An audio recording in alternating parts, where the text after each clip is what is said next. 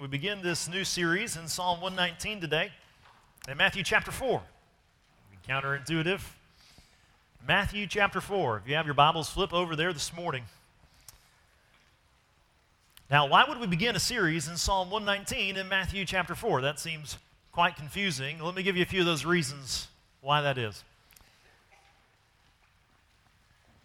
In Matthew chapter 4, Jesus is tempted in the wilderness by Satan in three major events. There might have been more that happened, but there's three predominant events that take place that the scriptures give us insight on. At the very last verse of Matthew chapter 3, verse 27, Jesus had already been baptized. The Spirit of God had descended on him as a dove and began his earthly ministry. In so doing, the Father had declared publicly before them all, Behold, this is my Son, in whom I am well pleased. This public declaration of the identity of Jesus Christ, very clearly articulated. We know Jesus is the God man, 100% God, 100% man. Jesus, the eternal Son of God, who has taken on the fullness of a man, has been born by the power of the Spirit, the Virgin Mary. He has grown now and he's been baptized and begun this ministry at the age of 30 years old. The Father has given this public declaration This is my Son. Now, the Spirit of God is going to lead Jesus not to a vacation, not to a resort, but into the wilderness. And in leading him into the wilderness, he'll be tempted by Jesus in three very direct attacks. My hope for us, and why we're starting this as we begin this series through Psalm 119, is we'll read it together as a church family, Psalm 119 this morning.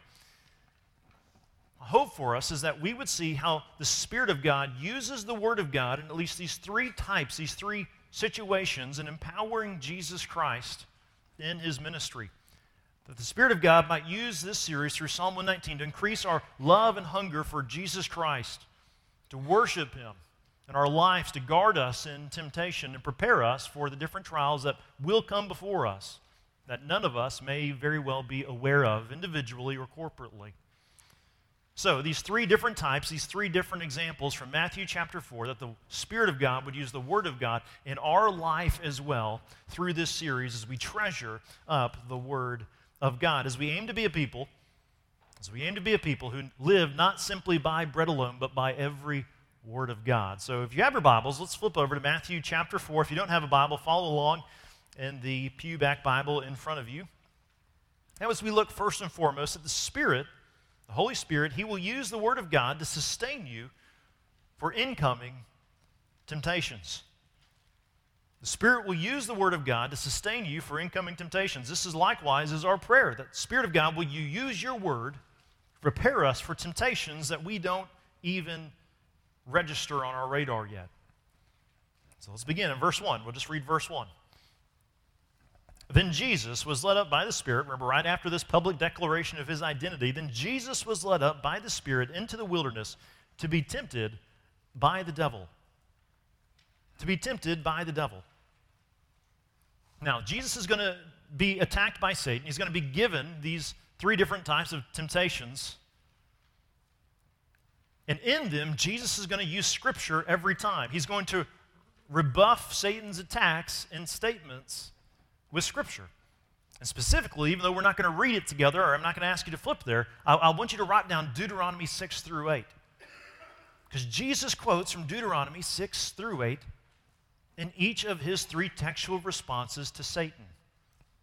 A few observations in that. As we look at this first idea, the Spirit will use the Word of God to sustain you for incoming temptations.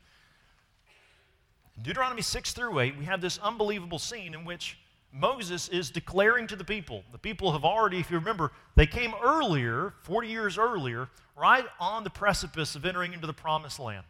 The spies are sent in, the majority come back, even though God has promised them this land to, to inherit, to take. And yet they look at man and they trust their eyes rather than the promise and the character and the goodness of God. And so they ultimately did not enter the promised land, and that leads to 40 years of traveling in the wilderness. 40 years of traveling in the wilderness because they doubt God. Now, Jesus is in the wilderness, after 40 days and 40 nights of fasting, at the height of temptation, at the height of vulnerability in a human sense, we might say. And Jesus quotes in rebuffing Satan from the same text, the same statements that Moses gave for the people of Israel as they prepared to take the land after their wilderness wanderings. The parallels in the scriptures are absolutely incredible. Jesus is the perfect Israel. Jesus will not doubt the character and the nature of God. Jesus will perfectly obey the promises of God. Jesus will fulfill all the commands of Scripture. He will not shudder where Moses and Israel fail. And this, from the very beginning, we notice that the Spirit will use the Word of God to sustain you for incoming temptations. So now we know temptation arises in our lives not only from demonic forces or Satan, but also from the flesh, our fallen flesh. James 1 um, unpacks that in greater detail. The flesh endures within us a hungering for to be satisfied. It conceives, it gives birth to sin, and sin to death.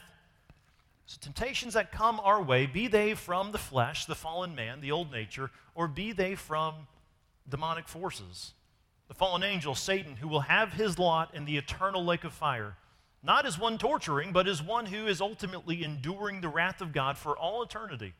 Satan is not a caricature, he is not a myth. He is a very real fallen spiritual being. Do you believe that? Right, like, no, I mean, like, do we really believe that? If we believe that, will we prepare in this way as though we really believe the Holy Spirit of God will use the Word of God to guard us and protect us for temptation that is going to knock at each of our doors in the coming weeks in ways we cannot anticipate? The Lord Jesus Christ obedient to the Spirit of God who had led him out into the wilderness to be tempted. What makes the wilderness the wilderness isn't simply that it's a place of exposure, but what makes the wilderness so dangerous is that it's the place where Satan has come. I'd imagine Satan doesn't have a hut sitting out in the wilderness. Why Satan is in the wilderness is because Jesus is there. He's not eaten or drank for 40 days or 40 nights. He's fasted in this sense. And then what do we have in a very real way? He has Jesus now in his crosshairs. Now is the time to strike. And Satan strikes. Satan strikes. Oh, that our prayers as we walk through this text, as we walk through Psalm 119 for the coming 22 weeks, is that one of our prayers would be that God would use this text, He would use specifically the Spirit of God as we learn and we pray through and we read the Word of God to strengthen us for temptation that is incoming on each of our lives. Secondly, the Spirit will use the Word of God to shape you in Christ likeness when life halts. We're going to unpack that in just a moment. Verses 2 through 7 is what we're going to read. We're going to look at two of the first three encounters that Satan has with Jesus. And we believe that the Spirit will use the Word of God to shape us into Christ likeness, even when life halts, even when we find ourselves at the most vulnerable situations. When Satan sees that that, that Jesus is at his most vulnerable. You see, who was the one that led Jesus into the wilderness? Was it Satan? No. Who led Jesus out into the wilderness where he would be tempted? The Spirit of God. The Spirit of God. Because the Spirit shapes us into the image of Christ, likewise, even in situations when we find ourselves hungry, angry, lonely, tired, or stressed. These be not, need not be excuses for sin. Each of those, as we unpack them, as we read them, and we think about them together, I want you to go through there and think in your life have I ever used that as an excuse for sin? Of attitude or of action? I'm sorry, I didn't mean to lash out at you. I'm just hungry. Yeah, listen, I'm sorry I lost my temper on you. I've just had a bad day. I'm just kind of angry. All these different examples, are areas where we find ourselves the height of vulnerability. The question becomes even when I'm at my greatest of vulnerable situations of relapse or of sin, will I find myself using them as excuses or will I find themselves as moments to know my vulnerability and to run doubly quickly to the Lord Jesus Christ, to run quickly to the Spirit of God, to run to the Word and ask the Spirit to fortify me, to go to God in prayer and to go to my brothers and sisters in Christ and ask for encouragement, prayer, strength, and accountability in our lives. So let's read verse 2 through 7 as we see many of these five factors, at least here, in a fingerprint form. Verse 2 of chapter 4, Matthew. And after four, fasting 40 days and 40 nights, he was hungry, which makes a lot of sense. The tempter came and said to him, If you are the Son of God, command these stones to become loaves of bread. But he answered, It is written, Man shall not live by bread alone, but by every word that comes from the mouth of God. then the devil took him to the holy city and set him on the pinnacle of the temple. And Satan said to him, If you are the Son of God, twice now, throw yourself down, for it is written, He will command His angels concerning you, and on their hands they will bear you up, lest you strike your foot against a stone. Satan quotes two texts. In verse 7, Jesus said to him, Again it is written, You shall not put the Lord God to the test. A few observations before we walk through this Halts acronym that's been used uh, well before. I did not make that up, that acronym. It's been used quite often. A few observations. First, notice what the devil goes for first and foremost. Does Satan go to Scripture first? No. What does Satan go for right away? The same thing he went for Adam in the garden. In, in, in, the beautiful garden, not in the wilderness. Remember, Adam and Eve are in the garden. What did Satan tempt Eve in? Did God really say? Did God really say? Satan's primary tactic, his number one approach that he's found tremendous success with from the very beginning, is to question the identity of God. God, I know you're true. I know you're good, but I really don't think you should allow this to happen. God, I did not ask for this.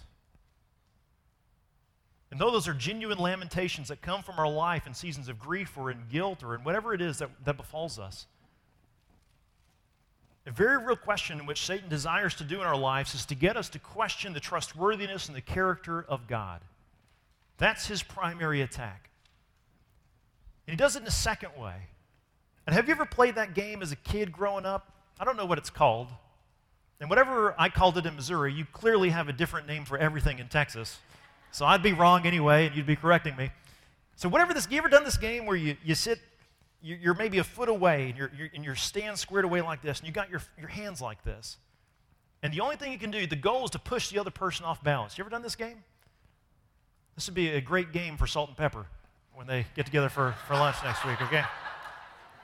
So the goal, you have two tactics. Tactic one is you can try and meet fire with fire and you, you push at the same time and you knock them off balance. And if they move their foot at all, they lose. But there's a second tactic that's, that's just as good. So you can wait for them to attack you with all their might, and what do you do with your hands? You move them out of the way, and they fall off balance. Well, Satan has those same two type tactics that are his primary goal for you and I. And he attacks us at different times when we're vulnerable. Number one is to get you to say with force, God is not trustworthy. He is not worthy of leading your life. You can't trust Jesus, really. Does the Word of God really say But the second tactic that does the same, the very next day when you begin to understand and no, he really is who he says he is, he moves his hands. And Satan's tactic in this way is to get you to say, he really is holy and I so am not. I am not worthy.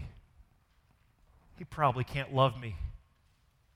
He whispers into your ear, there's no way he loves you after what you did in your past you're disqualified.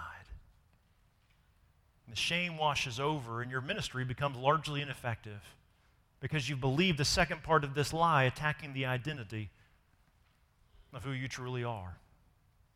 I am a child by grace and grace alone, as we sang a few moments ago. But, second observation before we walk through these H A L T S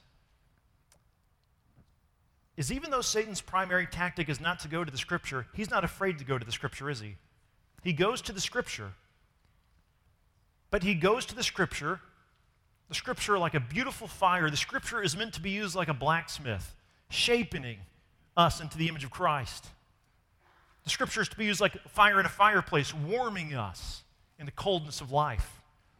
But Satan uses scripture like an arsonist, starting wildfires here and there. He takes it out of context everywhere, hoping to consume and cause any kind of division that he can possibly cause. His name of the game and how Satan uses scripture is out of context and total chaos.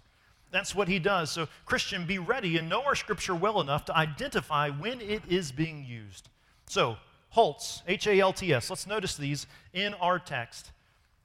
Now, I want to do this for two reasons. Number one, I don't just want to show us where we're vulnerable in our lives, but my hope for us, each of us, is that we would be able to see, you know what, that one resonates, resonates most with me right now. It resonates with me. So I need to be sure when this begins to happen in my life, that I don't simply say, hey, listen, I'm, I'm vulnerable, but I need to be doubly intentional to run after Jesus Christ. I need to be doubly intentional to pursue the Lord right now. I will not give provisions to the flesh. I will not make an excuse for sin. So be doubly sure to do that. But secondly, in the fullness of even general counseling, all these qualities here that makes up halts that we're going to walk through, Jesus was at the height of all of them and yet he was without sin. And so, oh, that this text would lead us to worship Jesus Christ, the one who was tempted in all ways, and yet he was without sin. So let us remember the next time we're angry, the next time we're lonely, the next time we're tired, the next time we're stressed, that we worship a King, Jesus Christ, who was all of those things in the greatest of senses, and yet he was without sin. It's him that we worship, the God man. Amen? So, let's walk through. We see uh, in verse 2 that Jesus was hungry. It says it very explicitly. He was hungry after fasting from food for this time. Now, general counselors, we might, we might give the information. What, we'll find what, what fills you. So, obviously, if you're hungry, what should you do? You should probably, sort of the Spirit of God leading you, and, and, and, and fasting for a time would be to eat something. But as we apply this to our life as believers, we need not only desire food and drink, but it ought to lead us to a greater desire for the giver of the food and the drink. So when we're hungry, let us not just say, I'm hungry, I need to eat, but let us also say with that, oh, I need the Lord even greater than I need to eat and to drink. Let that be a constant reminder every time we get hungry, which is typically at least three times a day. Or if it's a teenage boy, about 27 times a day, I've heard from parents. So whenever you're hungry, let it be a greater reminder Lord, I need you as great as I need water and drink. Would you fill me, Lord? Would you fill me? There's a number of examples I could give. We're not going to walk through this text, but please write down 1 Kings 19 before we go on to angry. This is under hunger. 1 Kings 19. If I had another 30 minutes or so to spend with you, we'd walk through 1 Kings 19 together. The examples and the parallels of Jesus Christ with Elijah are unbelievable. They're incredible. In 1 Kings 19, just one of those, I can't help myself. In 1 Kings 19, Elijah gets a death threat from Jezebel. And he runs and he leaves his servant and he goes into the wilderness. And before he even begins this 40 day, 40 night journey, he gives up. And the angels come and minister to him food and drink. He gives up at the very beginning of his time in the wilderness. Jesus Christ, spoiler alert, he survives these temptations. He thrives in these temptations. He rebukes Satan with Scripture. And then, only then, after 40 days and 40 nights, not at the beginning, but after 40 days and 40 nights of fasting, after all the temptations that have come, only then do the ministering angels come and minister to him. That's our great Savior. Hungry and angry. Angry. Verse 3 and 6. What does Satan do? He questions Jesus' identity. If you are the Son of God, if you are the Son of God. Now, earlier in verse 1, he's called the devil. Here, he's called the tempter. And then later, he's called Satan, which is the accuser. The accuser. Remember that name. Every time you hear the word Satan, the accuser. Oh, he's good at it. When somebody questions who you are, it makes us angry. Now, I want you to imagine this. Imagine somebody you found out today. Imagine you had a child, and you found out today after you got home from church that that child was being at school texted, emailed, called, social media apped, all the things that are there, cornered in the bathroom, and that person was saying, Listen, your parent does not love you. You're actually kind of gross to them. And they just kept bombarding them with this message. How would you feel when you heard that was happening? How would you respond today at 3 o'clock if you found that out? Would you be angry? You would be broken and you would be so angry. And that's what the accuser does to us, the children of God, by faith in Christ alone. That's what he did to the people of Israel. That's what he does. And so, what should we do with our anger? We should allow the urgency that it creates to go that quickly to the Lord. Not to use that as a provision for vengeance in our lives, but to use it to go to the Lord. So, Ephesians 4, Paul's going to say, In your anger, do not sin. Do not provide Satan a foothold. Satan, who kills, steals, and destroys, don't provide him a foothold. Use the urgency that the anger gives you to solve the problem and specifically to pursue the Lord Jesus Christ that much more passionately and to resolve the issues quickly. So he tells them in Ephesians 4 if you steal, the thief, he didn't just say don't steal anymore, but let the anger lead to transformation. Pursue the Lord, and by the Spirit of God, what does the Holy Spirit do? He takes the one who was stealing, the thief, and then he tells them, Take your hands that you were stealing with and go get a job. And then get the job and work hard with your hands. You work hard. You work so hard as though you're working for the Lord. You work hard and then you earn money and then give it. Right? To the one in need. Transformation. Use your anger as transformation as you pursue the Lord Jesus Christ in moments of anger. Don't let them be provisions of the flesh. Hungry, angry, lonely. Verse 1 He was in the wilderness. Now, obviously, Christ had communion with the Father and the Spirit that is never broken, even though Satan wants to put a wedge, or at the very least, a small little splinter between that relationship. He will not succeed, but Jesus is physically lonely. When are you lonely? When do you find yourself being I lonely or lonely? Ironically, when I think sin happens in most of our lives, we desire isolation, don't we? That's how I am. Now, physically, I can't do that. So if I just didn't show up for a couple months, you wouldn't be like, uh, hey, that would, that would probably catch your attention. But emotionally and spiritually, I can isolate. Emotionally and spiritually, I can, and so can you. So when you are tempted to withdraw yourself from fellowship, at least emotionally, oh, lean in doubly fold into the bride of Christ. Lean doubly fold into the body of Christ who longs to, to love you and to cry with you and to encourage you and to minister the Word of God to you. That's the beauty of the Word of God and the family of God. I'm so proud of Gloria Bay and our others that, that have helped to lead and spearpoint this lay led ministry of season singles and service. To take a season that is often marked with loneliness and to make it a spearhead for fellowship and service and care of one for another. They meet today at 5:30. That is a beautiful, beautiful ministry hungry, angry, lonely, tired. Verse 2 after fasting 40 days and 40 nights. Isaiah 40 gives much of this information to captive Israel.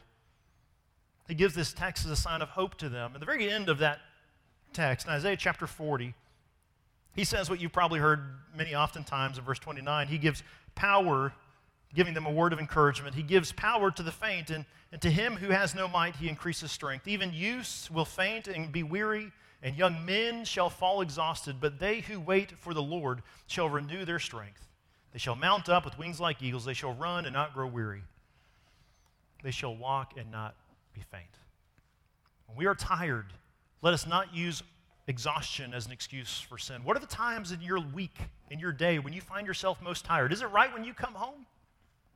Is it right when you come home? When is it?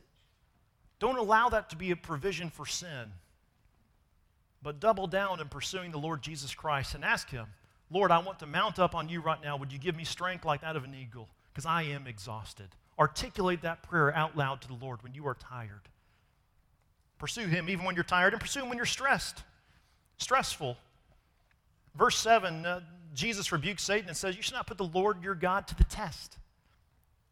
I don't know about you, but tests I find to be, can be stressful.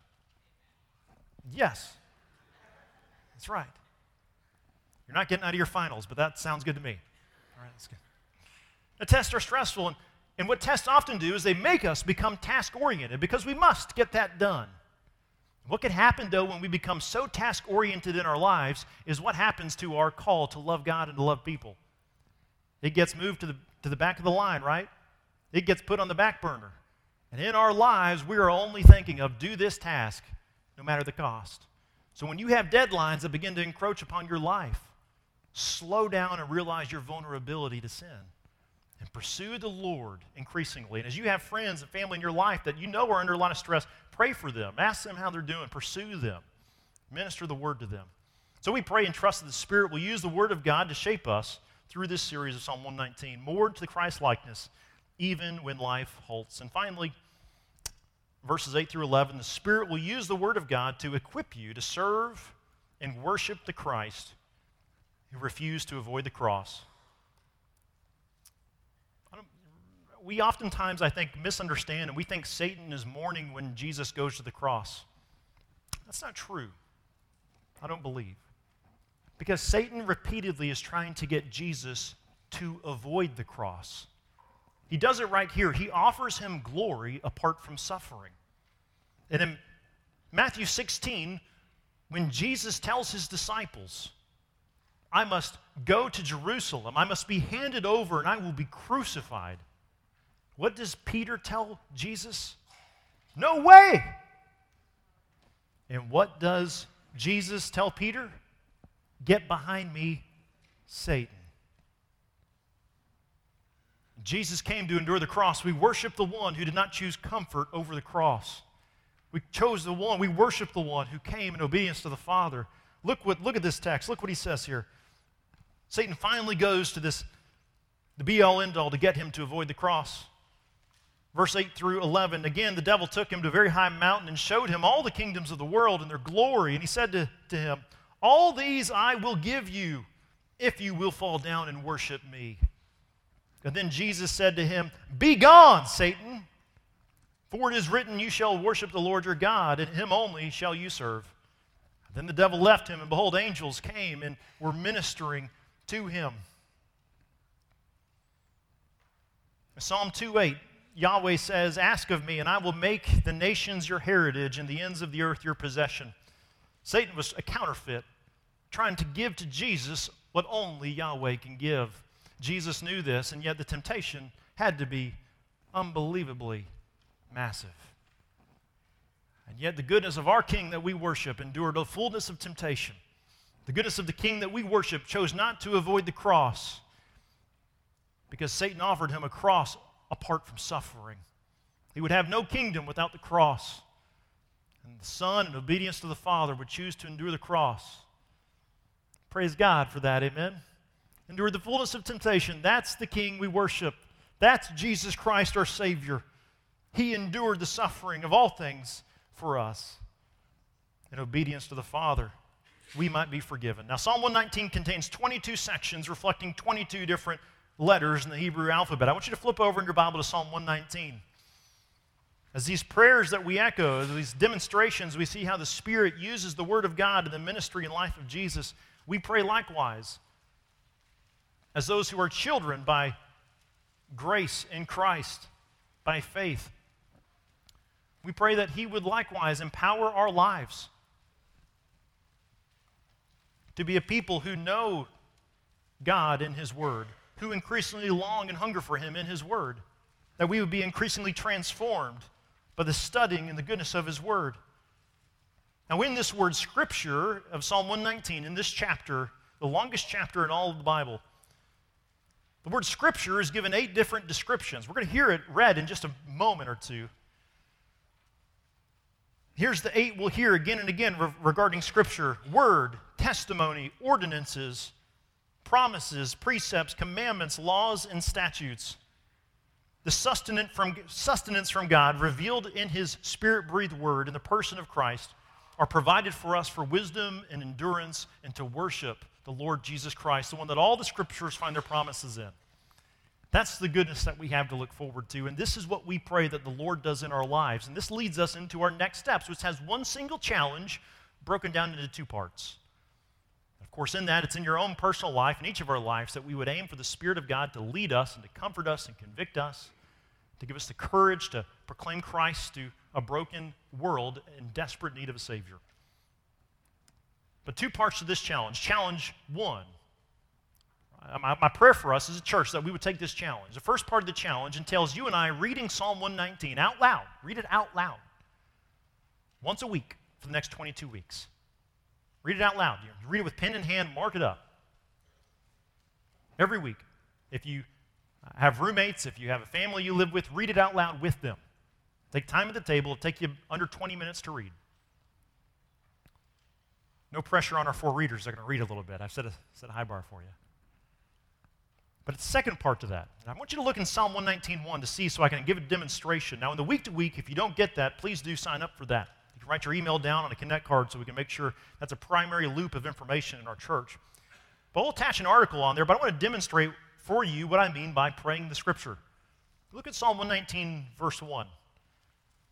When we pray the Scripture, the Scriptures are often said God's gift for us to pray back to Him, particularly the book of Psalms. In Psalm 119, 1, with my eyes open, I want to pray through, for example, as I'm reading this, I'm just, whatever the Spirit puts on my mind to read or, or to pray back to Him, I want to articulate that to the Lord. So I'm just taking line by line, maybe verse by verse. But let me pray Psalm 119, Blessed are those whose way is blameless Lord, honestly, when I read that, I do not think of me as blameless. I know my sin, and you know my sin even greater than I know my sin. And yet, I believe by faith in Jesus, I am truly blameless before you. You have made me blameless. And Father, I see here in your word that you call me to pursue a life that is blameless. So, Father, help me to live publicly and privately in the same way, hungering for blamelessness. I want to be blessed. I want to be close to you in my life. So, would your spirit convict me of the things in my life that make me distant from you? And Father, give me the courage to address them. Who walk in the law of the Lord. Father, I want to be a man that walks in the law of the Lord, and I want to raise up people in my life. I want to lead my wife in such a way that she would walk more and more in line with your word because of me and not despite of me. God, I pray for my boys that they would grow in a fear of you, to want to walk after you in their lives. God, that you would give them courage and integrity to do what is right before your law, before your scripture, rather than that of the world. Amen. And pray that through with your home, line by line. Can you imagine what it's going to be like in 22 weeks? When, as a church family, we've read this psalm out loud 22 times. As a church, individually, we prayed this psalm back to the Lord in our own context. Oh, what will the Spirit of God do with His Word in our lives? So, readers, as our readers come forward to read this for us, I've chosen four readers who represent our church body. And if you have a text, please do follow along. This will make this that much smoother for us as they read the psalm for us for the first time for this week.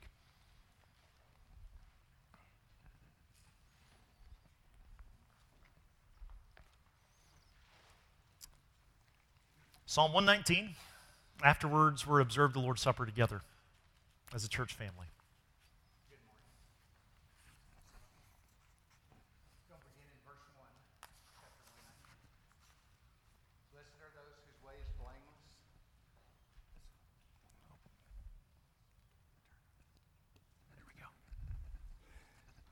Blessed are those whose way is blameless, who walk in the law of the Lord. Blessed are those who keep his testimonies, who seek him with their whole heart, who also do no wrong, but walk in his ways. You have commanded your precepts to be kept diligently. Oh, that my ways may be steadfast in keeping your statutes. Then I shall not be put to shame, having my eyes fixed on all your commandments. I will praise you with an upright heart when I learn your righteous rules. I will keep your statutes. Do not utterly forsake me. How can a young man keep his way pure? By guarding it according to your word. With my whole heart I seek you. Let me not wander from your commandments. I have stored up your word in my heart that I might not sin against you. Blessed are you, O Lord. Teach me your statutes. With my lips, I declare all the rules of your mouth. In the way of your testimonies, I delight as much as in all riches. I will meditate on your precepts and fix my eyes on your ways. I will delight in your statutes. I will not forget your word. Deal bountifully with your servant, that I may live and keep your word. Open my eyes, that I may behold wondrous things out of your law. I am a sojourner on the earth. Hide not your commandments from me. My soul is consumed with longing for your rules at all times. You rebuke the insolent, accursed ones, who wander from your commandments. Take away from me scorn and contempt, for I have kept your testimonies. Even though princes sit plotting against me, your servant will meditate on your statutes. Your testimonies are my delight, they are my counselors. My soul clings to the dust. Give me life according to your word. When I told of my, of my ways, you answered me. Teach me your statutes. Make me understand the way of your precepts, and I will meditate on your wondrous works. My soul melts away for sorrow. Strengthen me according to your word. Put false ways far from me, and graciously teach me your law. I have chosen the way of faithfulness. I set your rules before me. I cling to your testimonies, O Lord. Let me not be put to shame. I will run in the ways of your commandments when you enlarge my heart. Teach me, O Lord, the ways of your statutes, and I will keep it to the end. Give me understanding that I may keep your law and observe it with my whole heart. Lead me in the path of your commandments, for I delight in it. Incline my heart to your testimonies and not to selfish gain. Turn my eyes from looking at worthless things and give me life in your ways. Confirm to your servant your promise that you may be feared. Turn away the reproach that I dread, for your rules are good. Behold, I long for your precepts. In your righteousness, give me life. Let your steadfast love come to me, O Lord, your salvation according to your promise. Then shall I have an answer for him who taunts me, for I trust in your word. And take not the word of truth utterly out of my mouth, for my hope is in your rules. I will keep your law continually, forever and ever. I shall walk in a wide place, for I have sought your precepts. I will also speak of your testimony before kings, and shall not be put to shame. For I find delight in your commandments, which I love. I will lift up my hands toward your commandments, which I love, and I will meditate on your statutes.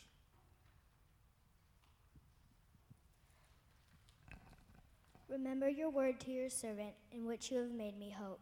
This is my comfort in my affliction, that your promise gives me life. The insolent utterly deride me, but I do not turn away from your law. When I think of your rules from old, of old, I take comfort, O Lord.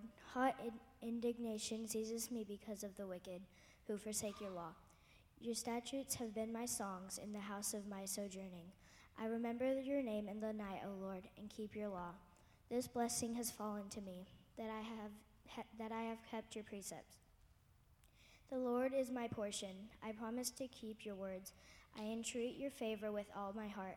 Be gracious to me according to your promise. When I think on my ways, I turn my feet to your testimonies. I hasten and do not delay to keep your commandments. Though the cords of the wicked ensnare me, I do not forget your law. At midnight I rise to praise you because of your righteous rules.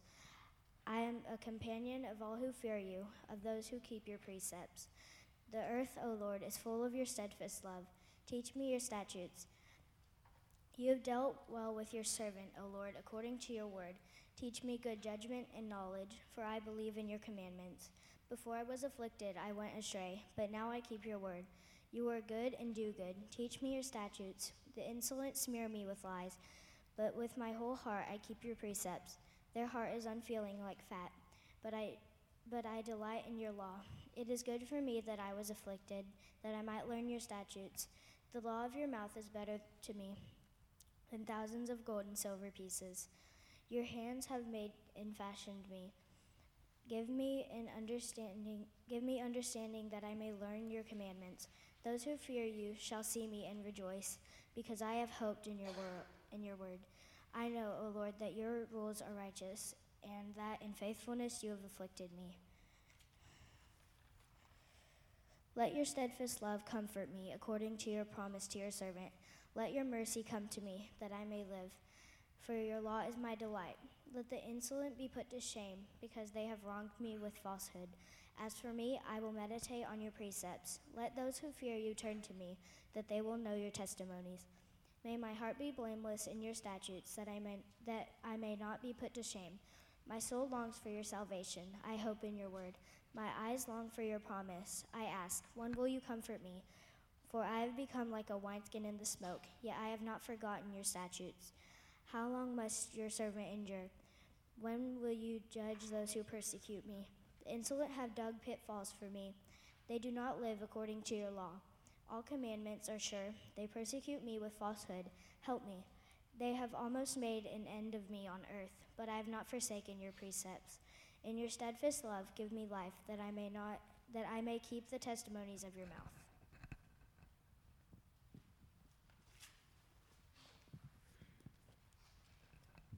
Forever, O Lord, your word is firmly fixed in the heavens. Your faithfulness endures to all generations. You have established the earth, and it stands fast. By your appointment they stand this day, for all things are your servants. If your law had not been my delight, I would be, have perished in my affliction. I will never forget your precepts, for by them you have given me life. I am yours, save me, for I have sought your precepts. The wicked lie in wait to destroy me, but I consider your testimonies. I have seen a limit to all perfection, but your commandment is exceedingly broad. Oh, how I love your law! It is my meditation all the day. Your commandment makes me wiser than my enemies, for it is ever with me. I have more understanding than all my teachers, for your testimonies are my meditation. I understand more than the age, for I keep your precepts. I hold back my feet from every evil way, in order to keep your word. I do not turn aside from your rules, for you have taught me. How sweet are your words to my taste, sweeter than honey to my mouth.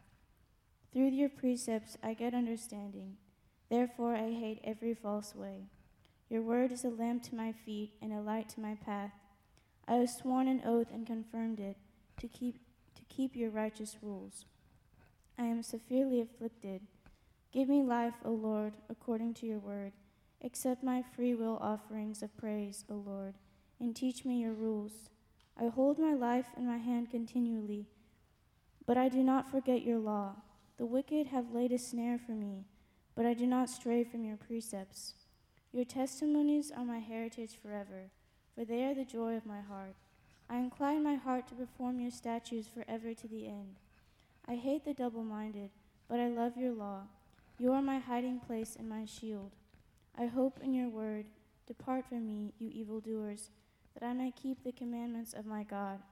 Uphold me according to your promise, that I may live, and let me not be put to shame in my hope.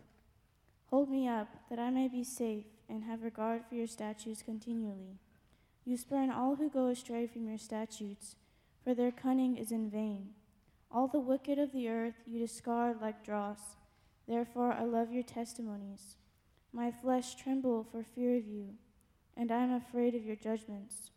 I have done what is just and right. Do not lead me to my oppressors. Give your servant a pledge of good. Let no let not the insolent oppress me. My eyes long for your salvation and for the fulfillment of your righteous promise. Deal with your servant according to your steadfast love, and teach me your statutes. I am your servant, give me understanding, that I may know your testimonies.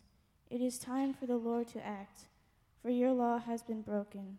Therefore I love your commandments, above gold, above fine gold. Therefore I consider all your precepts to be right I hate every false way. Your testimonies are wonderful, therefore my soul keeps them. The enfolding of your word gives light, it imparts understanding to the simple. I open my mouth and pant because I long for your commandments. Turn to me and be gracious to me, as is your way with those who love your name. Keep steady my steps according to your promise, and let not iniquity get dominion over me. Redeem me from man's oppression, that I may keep your precepts. Make your face shine upon your servant, and teach me your statutes. My eyes shed streams of tears, because people do not keep your law. Righteous are you, O Lord, and right are your rules. You have pointed your testimonies in righteousness and in all faithfulness. My zeal consumes me because my foes forget your words. Your promise is well tried, and your servant loves it. I am small and despised, yet I do not forget your precepts. Your righteousness is righteous forever, and your law is true. Trouble and anguish have found me out, but your commandments are my delight. Your testimonies are righteous forever. Give me understanding that I may live. I call to you, save me, that I may observe your testimonies. I rise before dawn and cry for help. I hope in your words. My eyes are awake before the watches of the night, that I may meditate on your promise. Hear my voice according to your steadfast love. O Lord, according to your justice, give me life. They drew near who persecute me with evil purpose. They are far from your law. But you are near, O Lord, and all your commandments are true. Long have I known from your testimonies that you have founded them forever. Look on my affliction and deliver me, for I do not forget your law. Plead my cause and redeem me. Give me life according to your promise. Salvation is far from the wicked, for they do not seek your statutes. Great is your mercy, O Lord. Give me life according to your rules. Many are my persecutors and my adversaries, but I do not swerve from your testimonies. I look at the faithless with disgust, because they do not keep your commands. Consider how I love your precepts. Give me life according to your steadfast love. The sum of your words is truth, and every one of your righteous rules endures forever. Princes persecute me without cause, but my heart stands in awe of your words. I rejoice at your word, like one who finds great spoil. I hate and abhor falsehood, but I love your law. Seven times a day I praise you for your righteous rules. Great peace have those who love your law. Nothing can make them stumble. I hope for your salvation, O Lord, and I do your commandments. My soul keeps your testimonies. I love them exceedingly. I keep your precepts and testimonies, for all my ways are before you. Let my cry come before you, O Lord. Give me understanding according to your word. Let my plea come before you. Deliver me according to your word. My lips will pour forth praise, for you teach me your statutes. My tongue will sing of your word, for all your commandments are right.